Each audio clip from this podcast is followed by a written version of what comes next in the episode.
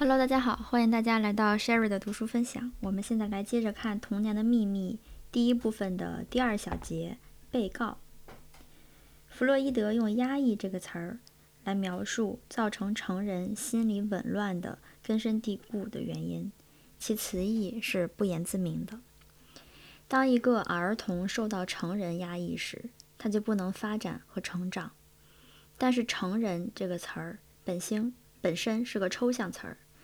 实际上，一个儿童是跟社会的社会相脱离的。如果一个成人影响他，那就是一个具体的成人，跟他接近的成人。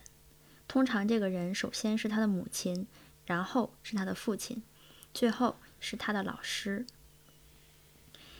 然而，社会赋予成人一个截然不同的角色，委托他们给儿童以教育，并促使其发展。但现在，当探究了人们的心灵深处之后，对过去被当作人类的卫士和恩人的那些成人提出了控告。但由于几乎所有的成人，不管是母亲、父亲、教师，就是儿童的监护人，我们可以说，所有的成人都成了被告，也就是对儿童的幸福负有责任的社会受到了审判。在这惊人的控告中，存在某种富有启示性的东西，它就像上帝的最后审判那样神秘和令人敬畏。你们为我委托给你们的儿童做了些什么呢？对此的第一个反应是抗议和自我辩护。我们尽了最大的努力，我们热爱我们的儿女，我们为他们而牺牲了自己。因此，两个冲突的概念是相互对立的。一个是意识的，一个来自潜意识。这种辩护是熟悉的和根深蒂固的，我们对它毫无兴趣。我们感兴趣的是这种控告，而不是谁受到控告。被告者自己费心尽力照顾和教育儿童，他发现自己陷入了一个迷宫般的困境之中，跟过去一样，他恍惚地迷路于广阔的森林之中。但没有一个出口，因为他不知道迷路的原因及那些错误在于他自身。所有那些敢于说代表儿童利益的人，应该对成人提出这种控告，他们应该毫无例外的不断的这样做。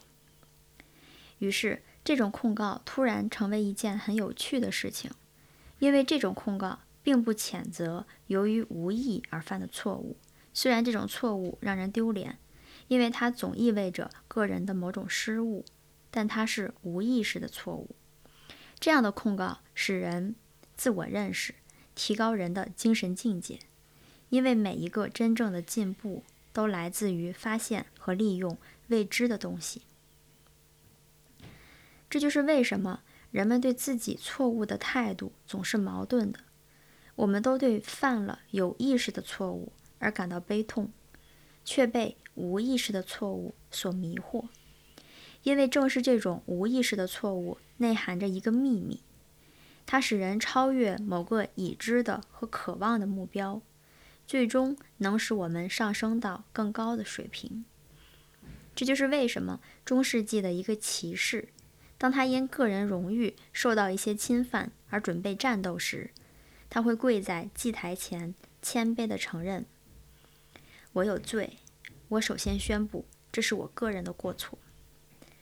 圣经给我们提供了这些截然不同态度的惊人例子。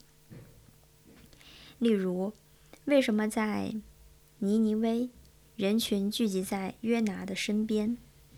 为什么他们所有人，从国王到平民，都渴望加入到以约拿为核心的那群人中去呢？因为约拿告诉这群人。如果他们不改变信仰，尼尼微就会毁灭，他们将成为罪人。这个约拿是基督教圣经旧约中的人物，是上帝的仆人，但是心地狭窄。又比如敬礼教徒约翰，怎样把人群叫到约旦河岸的？他发现了什么富有魅力的称呼？从而不寻常地把人们聚集到一起呢？他称呼他们是一窝毒蛇。这确实是一种奇怪的精神现象。人们蜂拥而去，听自己被人控告，而且进而他们又聚在一起，赞成控告者所说的话，承认他们自己的方式错了。尖刻而持续的控告，把埋藏在潜意识的东西带到了意识层。所有的精神发展，发展就是获得意识，呈现过去在意识之外的东西。正是沿着这条发现的道路。文明世界进步了。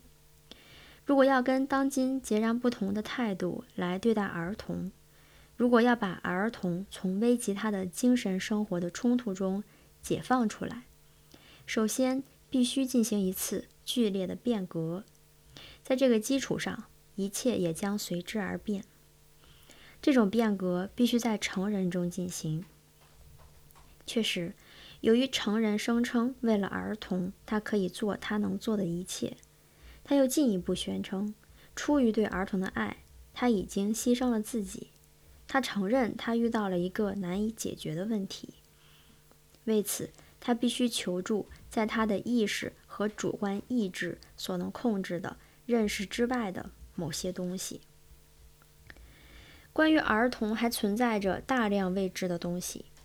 儿童心灵中某些部分总是未知的，但又是必须了解的。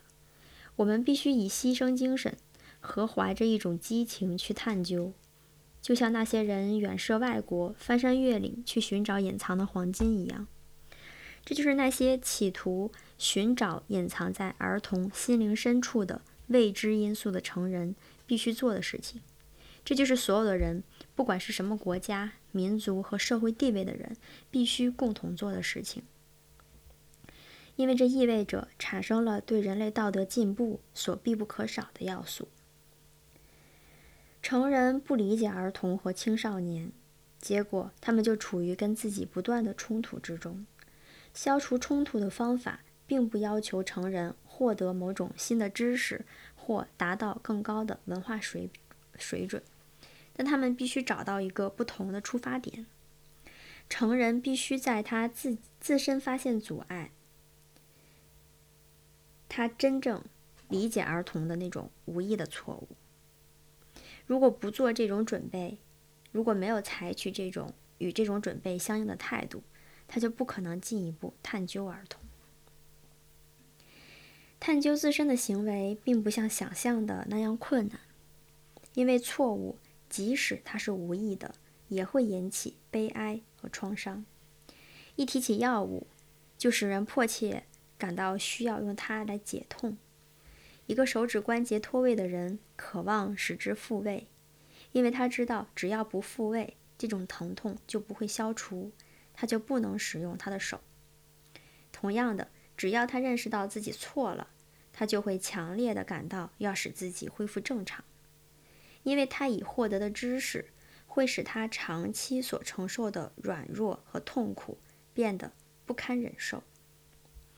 正常秩序一旦建立，一切就都平稳的发展。我们只要认识到，我们把太多的东西归属于我们自己了。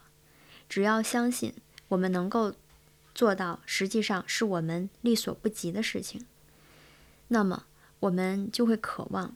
并能够认识到，儿童的心灵具有跟我们的心灵截然不同的特性。在跟儿童打交道中，成人会变得不是自私自利，就是以自我为中心。他们从自己的角度出发看待跟儿童心灵有关的一切，结果误解日积月累。由于这种以自身为中心的观点，成人把儿童看作心灵里什么也没有的某种东西。有待于他们尽力去填塞，把儿童看作孤弱的和无活力的某种东西。为此，成人必须为他们做所有的事情。把儿童看作缺乏精神指导的某种东西，需要不断的给予指导。总之，我们可以说，成人把自己看作儿童的创造者，并从他们自己。跟儿童的关系的角度来判断儿童好坏与否。成人使自己成为儿童善良和邪恶的试金石，它是一贯正确的模式。儿童必须根据它来塑造。儿童在任何方面偏离了成人的方式，就被当作是一种罪恶。成人要迅速加以纠正。